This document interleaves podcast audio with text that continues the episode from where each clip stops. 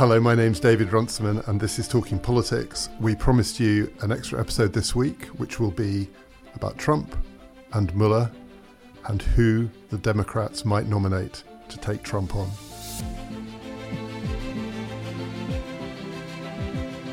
Talking Politics is brought to you in partnership with the London Review of Books. As politics speeds up, slow down with a subscription to the LRB, where Brexit and Trump are only part of a picture that includes, well, everything else. Read relevant pieces and subscribe at a special rate at lrb.co.uk forward slash talking.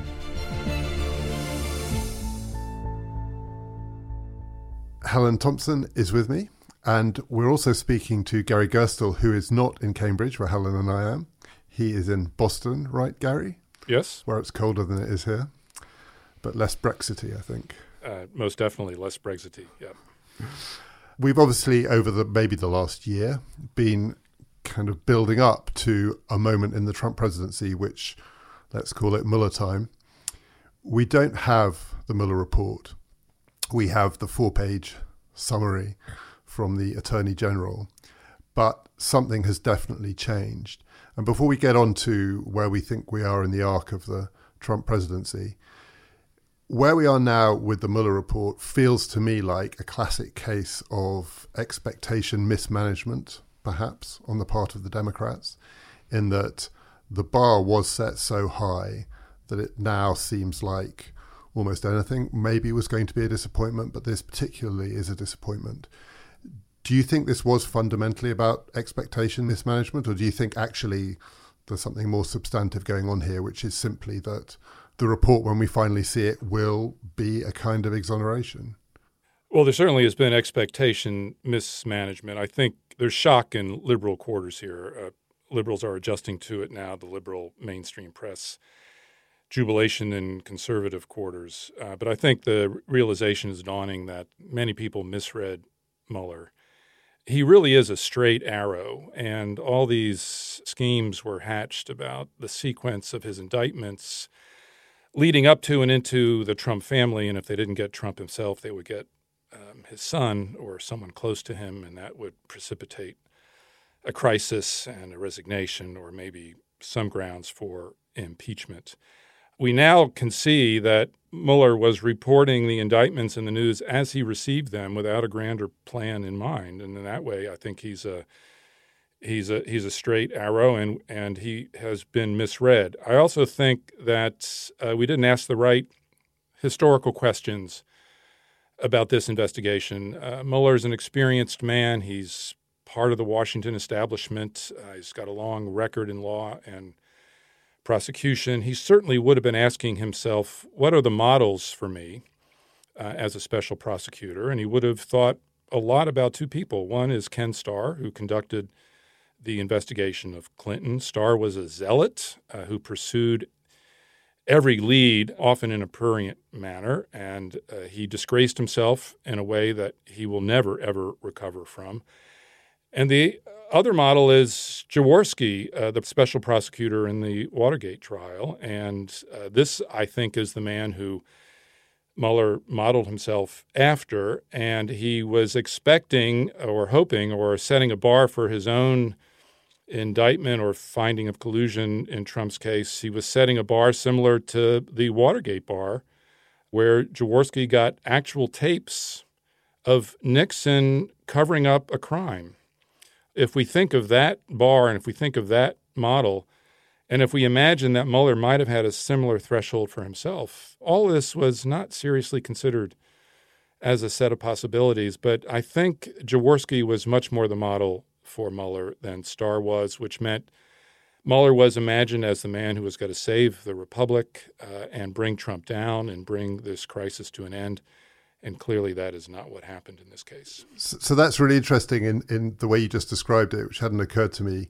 That as the indictments were happening along the way, people thought, well, if this is where we are now, imagine how big the report is going to be. You know, this must be building up to something. But you say what what people should have recognized is that this was an investigation that was revealing itself as it went along.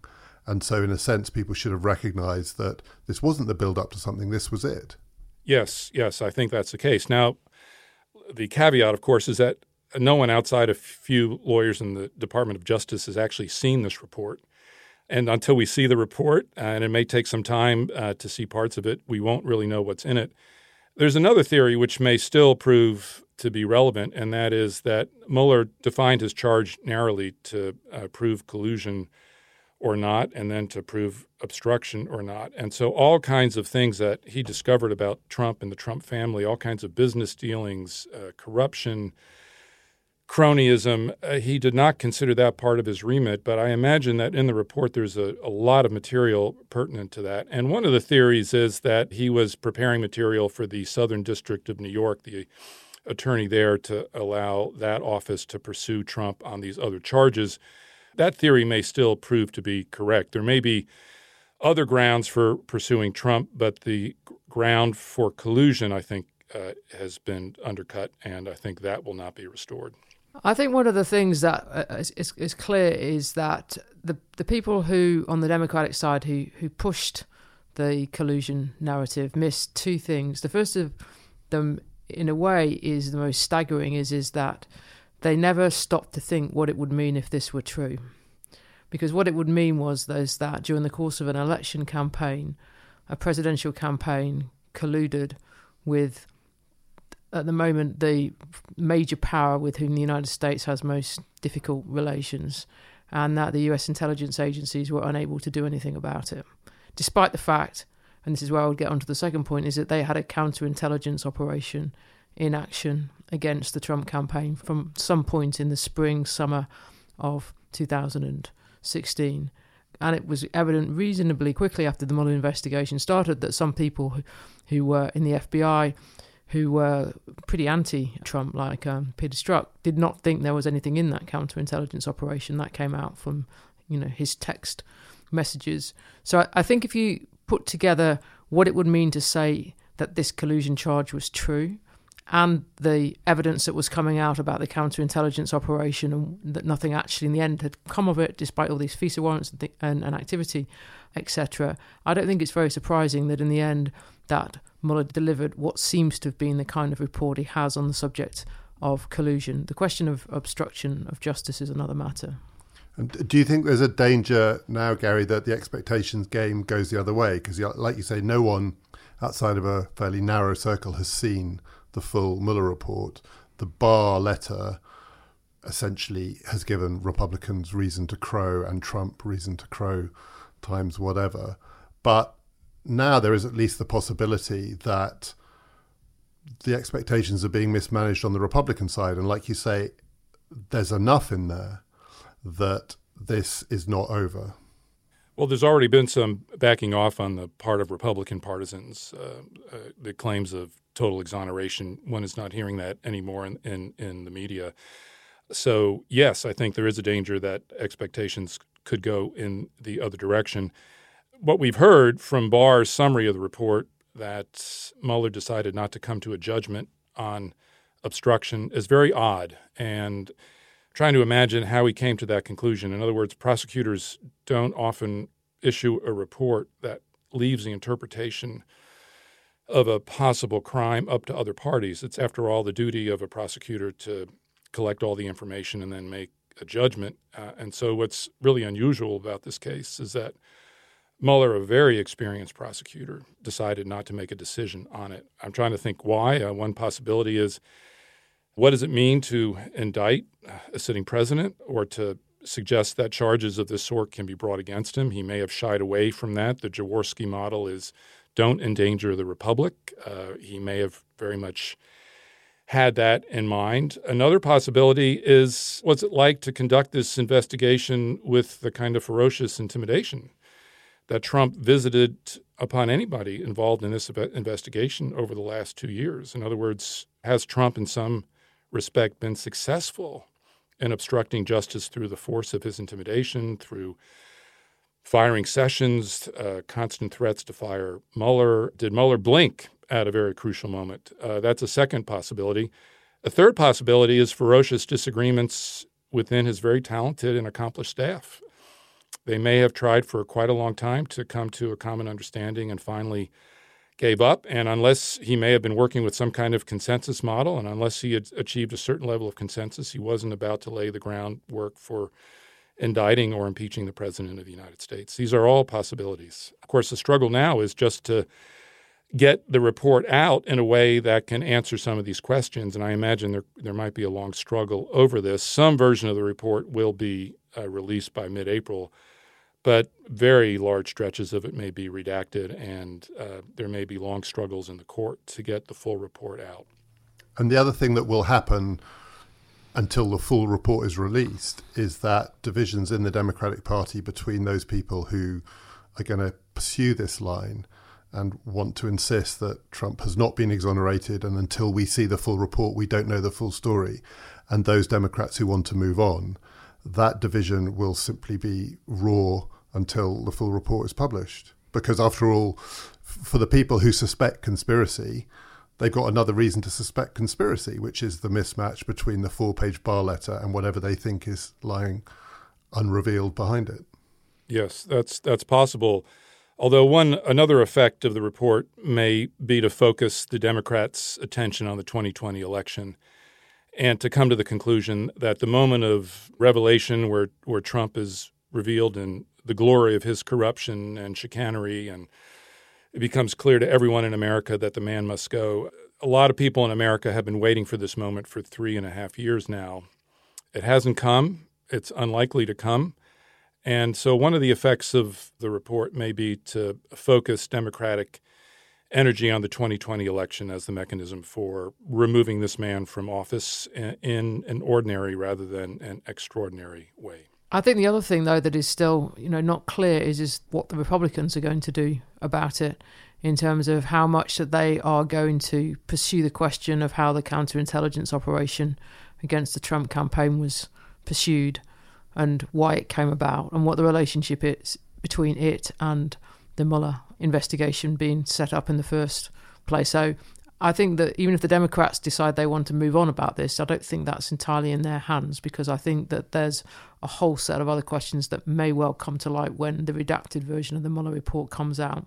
I agree with that. Uh, although the fact that Capitol Hill is now divided between Democrats and Republicans is going to make it tough for either side to push through its view of events uh, as opposed to when the Republicans controlled both houses. Uh, so I think there's going to be pressure for both sorts of investigations, and they, they may act against each other, which again may have the effect of focusing people's attention on the election itself. So, so before we come on to the uh, the Democratic field, and we're learning stuff all the time about some of the leading candidates. One question about Trump, because it was said, I think Steve Bannon said almost the day after Barr's letter emerged that this will be Trump unleashed now.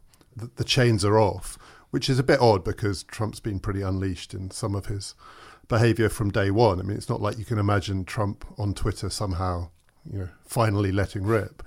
On the other hand, already in the short time since then, Trump indicated that he was going to pursue a more aggressive agenda, for instance, on Obamacare, and he's had to back off from that within days. Mitch McConnell has made it clear to him there is no appetite in Congress to take a much firmer line on that. And so Trump has been reduced to saying he has got all these big plans. He is now off the hook, but you've got to re-elect him to see what they are. You know, he's he needs a second term to repeal Obamacare. He's going to.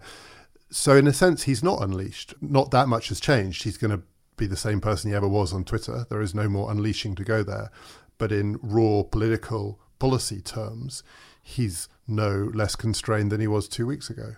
Yes, I think I think that's true. If we ask what does it mean that he will be unleashed now, there as you suggested, there is no secret legislative agenda that he can now unfurl. I don't think there are any secret foreign policy initiatives. There's been a rumored peace plan for the Palestinians and Israelis that's going to be unveiled yet again.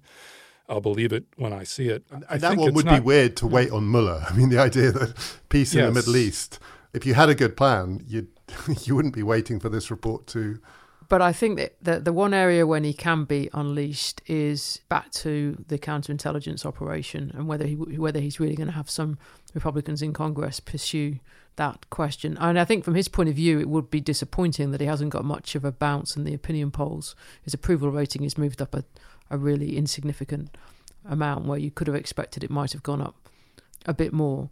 I think there is a reasonable argument to say that actually his approval ratings operate within a fairly narrow range, so that he, he's perhaps was already at its its upper limit. Right, and uh, the healthcare foray is interesting. I, he took a, a lot of heat about that. He has backtracked but it's not part of a larger plan, really. I think when he's uh, unleashed, what he likes to do is promote chaos and throw things out and and see what sticks on the wall, and then decides what he wants to pursue. Uh, so I think we're going to see certainly more chaos, and I think we will also continue to see the Trump that has already been unleashed, which is he has no hesitation about demeaning and excoriating his enemies. He has scant respect for the rule of law, for the division of powers. I think we can expect him to promote executive power wherever he can. If he's denied funds for a wall, he will find other ways to procure it. Uh, so I think we will continue to see the erosion of democratic cultures, democratic procedures, uh, checks and balances. This decision allows Trump to continue what he's been doing rather than to unleash a whole new fusillade that we have not yet anticipated. He is threatening to shut the border. Is that a real thing? I don't think so. I think we will never hear the end of the border and the wall. That's red meat for his base. He's always concerned about his base. He's got to keep them on a knife's edge. He wants to keep them mobilized, angry. He's realized that nothing does that like talking about the wall. So I think we can expect to hear talk about the wall and sealing off the southern border uh, from now until he's no longer in public life. I don't think he's got to shut the entire border. I think he will try and take a couple measures that allow him to claim that he has taken steps to shut the border in ways that has not been shut before. Uh, America will run out of avocados in two weeks if the border is shut. The American automobile manufacturing industry will grind to a halt.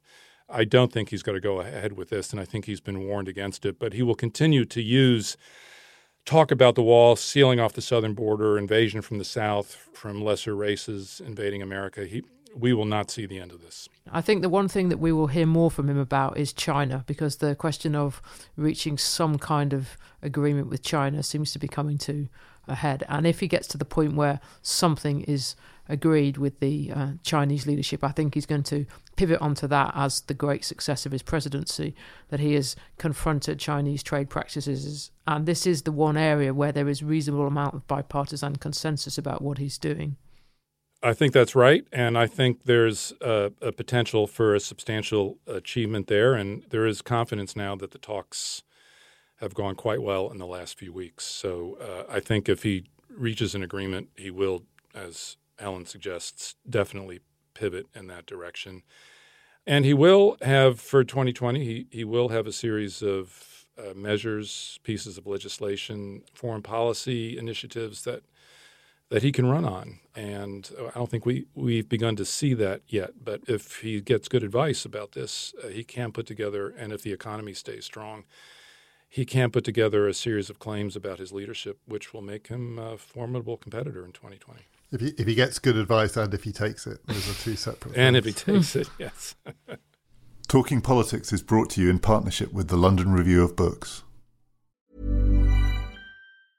A lot can happen in three years, like a chatbot may be your new best friend. But what won't change? Needing health insurance. United Healthcare Tri Term Medical Plans, underwritten by Golden Rule Insurance Company, offer flexible, budget friendly coverage that lasts nearly three years in some states. Learn more at uh1.com.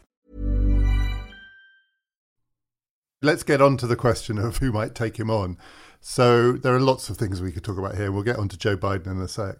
But this may be a completely spurious kind of context, but two elections, one completed, one ongoing, happening in the world this week. So the one that's completed is for the mayor of Chicago, Lori Lightfoot is going to be the new mayor of Chicago.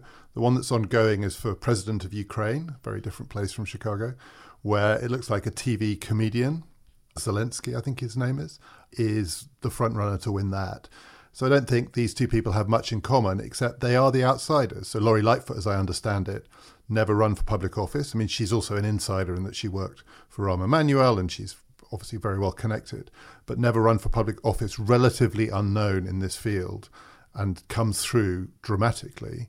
And here we have you know, a, a guy, a TV comedian, who is on every measure not a conventional politician. And there is a pattern in democratic elections around the world, which is not that the comedian always wins, quite, but um, not having a record as a politician is a real advantage. If that were true of the democratic field, who would that favour, do you think? I mean, who's the real outsider here? Because you know, various people are burnishing their outsider credentials in one way and another. But who's the TV comic? Well, it's not Bernie Sanders. Uh, he's well, he's not that funny I, for a start. you can level a lot of charges at him, but being a comic is not is not one of them. he certainly qualifies as an outsider, however, and he fits the bill of someone who never really played by the rules of two party politics, uh, perched himself outside the Washington establishment. Uh, he's the leading money raiser in the Democratic field right now. Uh, I think $20 million with an average contribution of $20 apiece. He has got to be a figure to be reckoned with in 2020. He also is moderating uh, some of his proposals.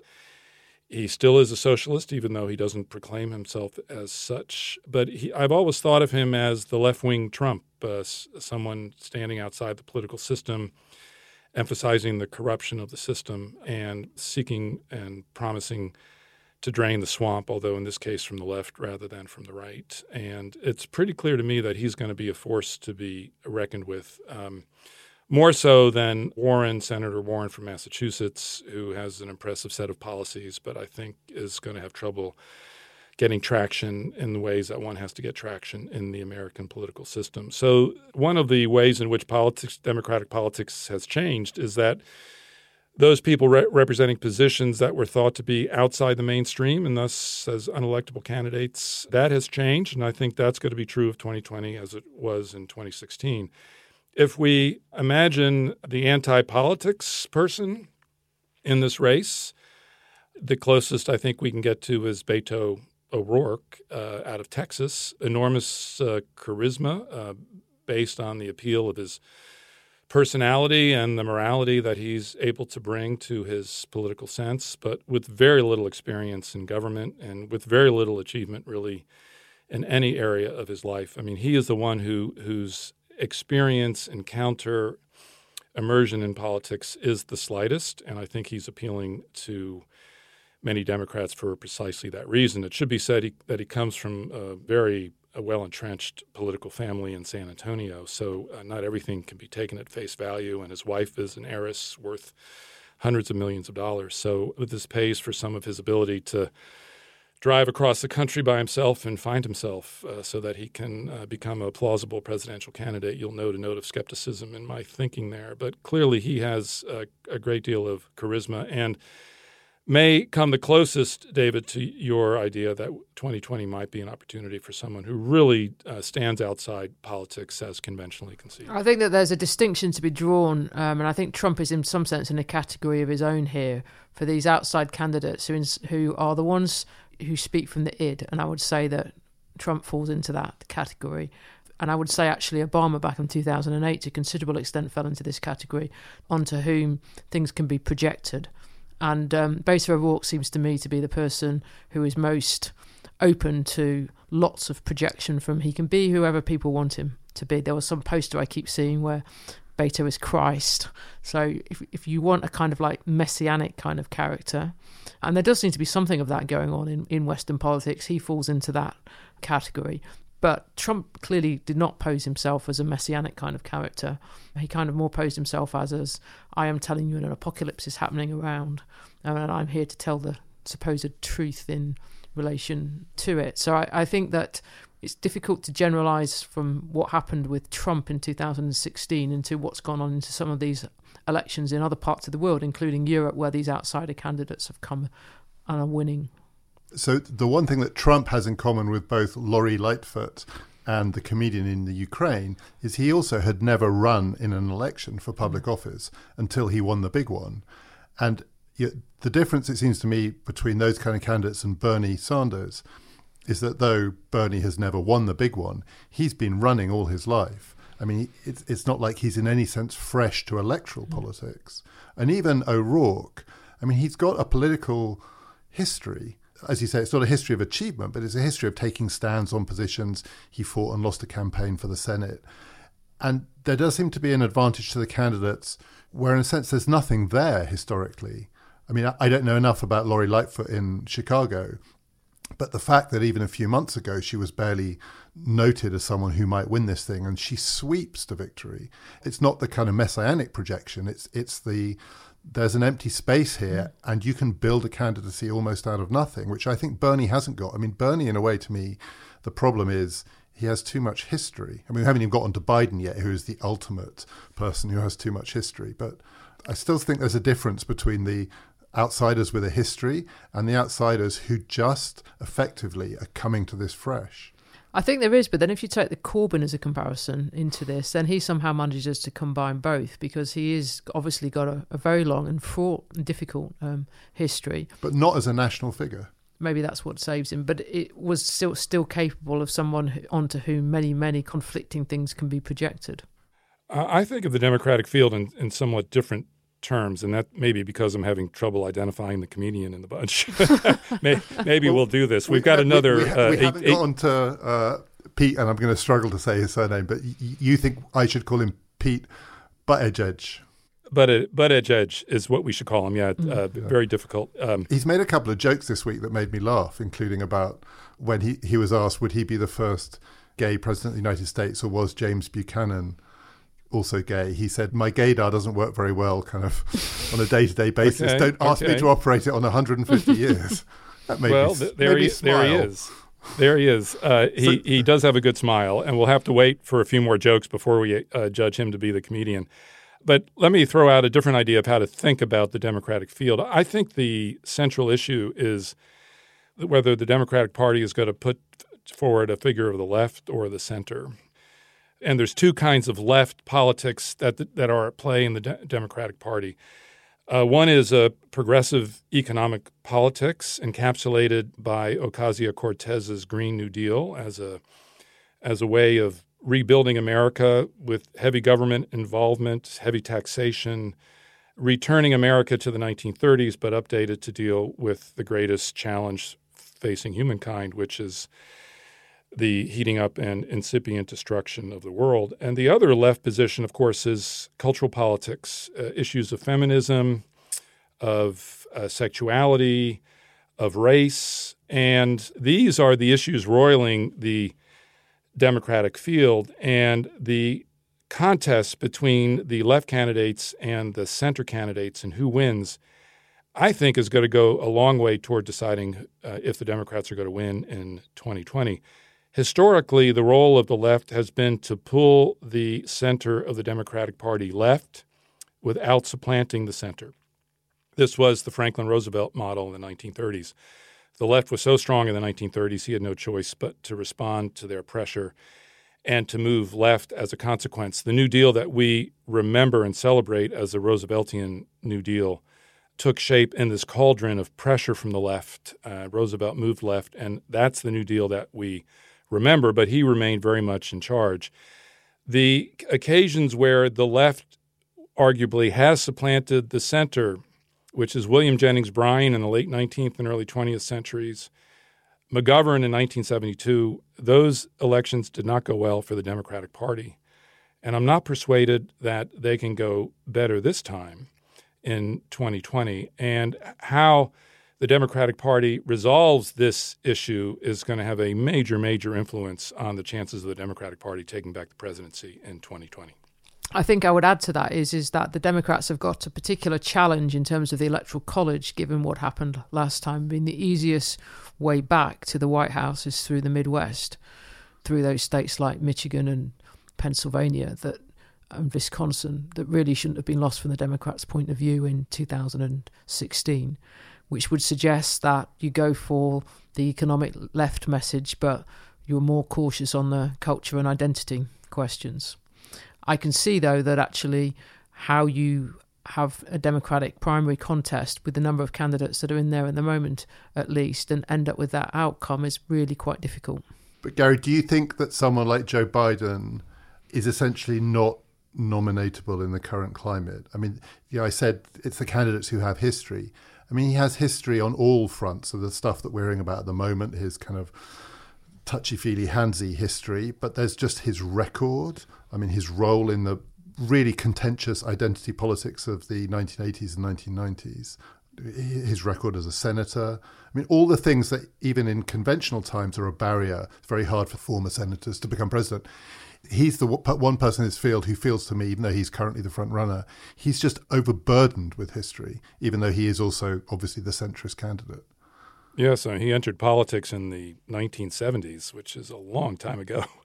I am less worried about his history from the 1980s and 1990s. I think that can be overcome, especially if Obama were to weigh in in a very major way, which he has conspicuously not done and probably won't do for some time until we have a better sense of how the field is shaking out. But if Obama comes to his defense as a loyal member of his administration, as a representative of the new America, as someone who changed and transformed himself in the course of serving Obama and serving Obama well. Within the black community, that can help him enormously and help him overcome uh, some of the Anita Hill controversy uh, over Clarence Thomas's nomination to the Supreme Court in the early 90s, where he was the great skeptic of her case that uh, she had been abused by him sexually and through sexual advances and allegations. I'm not sure he can overcome the latest round of accusations, which has to do with being much too comfortable with women, hugging them, kissing them, feeling their hair. His defense is that he's just a warm, fuzzy man who is very emotional and wants to give everybody his support. But in the Me Too moment, if many more women come forward in the next month to make similar accusations to the ones that have been made in the last week, uh, that I don't think he can survive. I think he's also got trouble on financial sector issues, financial crisis issues, because of his links with the credit card industry and the fact he's from Delaware, which in some ways operates as a tax haven. There's a whole lot of things in terms of his economic record on these, what happened in 2008 and after, and why people weren't prosecuted and why they weren't regulated more tightly. That I think that Biden is really open to substantial criticism on. So, can I ask you about the person I'm going to call Mayor Pete? Because he's currently flavour of the moment, though it's also true that Obama, I think two or three years ago, identified him as a possible outside candidate for 2020. To me, he's the one who fits the mould of the clean slate outsider. I mean, obviously, he has run for public office, but it's mayor of a town of 100,000 people in Indiana. He's got an interesting backstory. He's clearly a, an impressive person in lots of ways but he doesn't have history. I mean, he's running on this kind of unusual prospectus, which is he has more executive experience than the current president or vice president because he's run a small town. But what he does not have is any political baggage, as far as I can see. On the one hand, it seems very unlikely that this guy could become the Democratic nominee. But on the other hand, it seems to me that in this entire field, he's the one that genuinely fits the outsider mold, mm-hmm.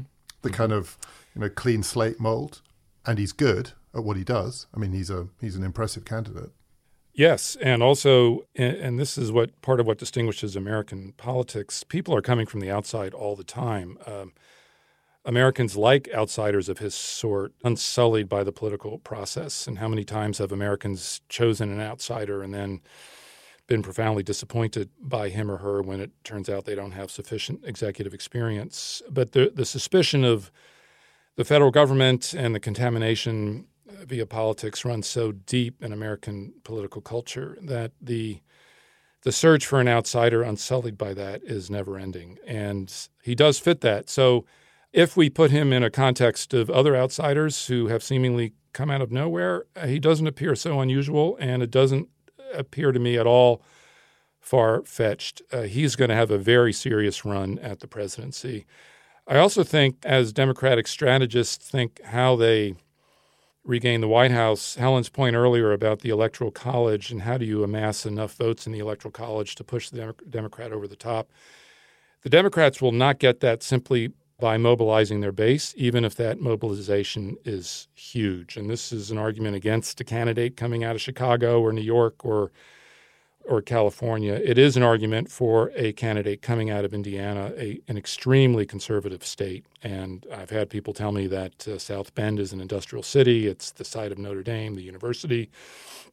It has a different uh, political temper than the rest of the state. It is still in Indiana, and for a gay mayor to have this kind of success in Indiana means a great deal. In order for the Democrats to win, they are going to either have to pick up uh, working class votes in the Midwest that they did not get in 2016, or they're going to have to pick up Texas, which may well be in play, and this is where Beto O'Rourke has a lot of a lot of credibility, or they're going to have to pick up a significant slice of Republican suburban voters, those people who can't stand Trump but if a Democratic candidate is seen as being a tax and spend person or too militant on cultural questions, they will hold their nose and vote for Trump rather than vote for the Democratic candidate.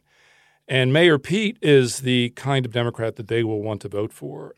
He's a gay man, but a good family man, um, devout religiously, a Rhodes Scholar, an Army veteran, has checked all the boxes. He is someone who has the kind of profile that is going to sell in places where Democrats don't normally do well. And that is why there is so much interest in him now, and one can expect more interest to develop as the primary season gathers steam. Now, the Democratic primary season, like the Republican one, is a marathon. And people are put to the test. It's not always the right test because it's not a governing test. It's it's how many debates can you endure and still come out on top. But it does test people in very strenuous ways. And that is where it'll be determined where this man whose experience is limited to one city of 100,000 can make a leap to the national stage. I think the candidate that we should talk about, who we haven't talked about, is Kamala Harris, because I think that she's got the potential, particularly if Biden is not able to run, to occupy quite a, lot of the, the centre ground. I also think that we do have to bear in mind, which I think we brought out the last time that we discussed this, is is if you look at the last two contested primaries for the Democrats, 2008, 2016, that African American voters really do matter, not least because of the sequence of the early primaries in terms of candidate getting momentum. And in each case, really, in 2008 and in 2016, it was the mobilization of African American voters by first Obama and then Hillary Clinton then, then that secured them the nomination. And I think that the fact that um, Kamala Harris is who she is and, and is a woman is quite significant in this respect particularly, uh, which I will have to say, I wouldn't rule out as a possibility that Obama might not prefer her to Biden. Does Obama really want to saddle his legacy with all the issues that Biden brings. Yes, which is a, another reason why I think Obama will wait until the field shakes out. I think Harris will be a very serious contender, and I think she'll be a more formidable national candidate than the African American senator from New Jersey, Cory Booker, than he will be. And uh, I think the mobilization of the African American vote is very, very important for the Democrats. And I think she is someone who is trying to position herself so that she can reach toward the center of the Democratic Party. And her success will, I think, nationally will depend on how well she can execute a kind of Obama bridge. And do you think she beats Trump? Uh, I I don't have confidence in that right now. I think the um, racial politics that Trump has unleashed are so powerful and so poisonous um, that it may be difficult for a person of color to win an election against him in 2020. It's going to have to be one hell of a candidate, and that person is going to have to have uh, tremendous strength in Republican suburban strongholds. There are models for that now. The the model in Georgia and the model in Florida, uh, very encouraging runs by African American candidates in southern states that came very close to winning the election. I think it's up to the Democrats to build on the lessons they learned from that of quite extraordinary uh, mobilization of the Democratic base, while combining that with the ability to bridge toward voters who are not normally inclined to vote Democratic, who are card carrying Republicans. And to do that is going to mean moderating the cultural politics and perhaps some of the progressive politics that are so powerful in the Democratic field right now. If we move beyond individual candidates, this is where the struggle between the left and the center of the Democratic Party becomes so important. It's not just a struggle of individuals, it's a struggle between uh, two rival conceptions of what the Democratic Party should be. Stay tuned to that over the next six months to nine months into the debates and what kind of future and vision the Democrats are able to put forward. What I'm hoping for is some combination of left and center, uh, because historically that has been the best recipe for a Democratic victory. We're going to record an episode soon with Gary to put this in a wider context. There is literally no one who knows more about the history of the left in American politics than Gary Gerstle does. And we're going to get him to talk us through that history as we move closer to the moment of truth for the Democratic Party this time round do take a look at our show notes if you want more information about today's episode and all the things that we've been talking about. And do please join us again in our regular slot on Thursday. My name is David Runciman, and we've been talking politics.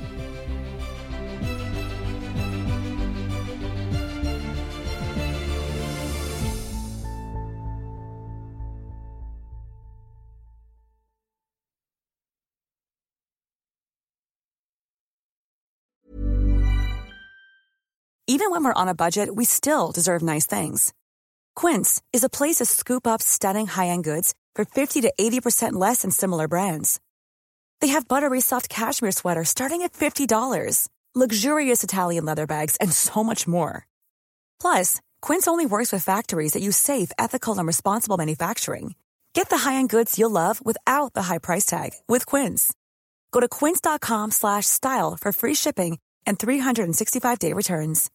When you make decisions for your company, you look for the no-brainers. And if you have a lot of mailing to do, stamps.com is the ultimate no-brainer. It streamlines your processes to make your business more efficient, which makes you less busy. Mail checks, invoices, legal documents, and everything you need to keep your business running with stamps.com. Seamlessly connect with every major marketplace and shopping cart. Schedule package pickups and see your cheapest and fastest shipping options from different carriers. With rates up to 89% off USPS and UPS rates. And with the Stamps.com mobile app, you can take care of mailing and shipping wherever you are. Make the same no brainer decision as over 1 million other businesses with Stamps.com. Sign up with Code PROGRAM for a four week trial, plus free postage and a free digital scale. No long term commitments or contracts. That's Stamps.com. Code PROGRAM.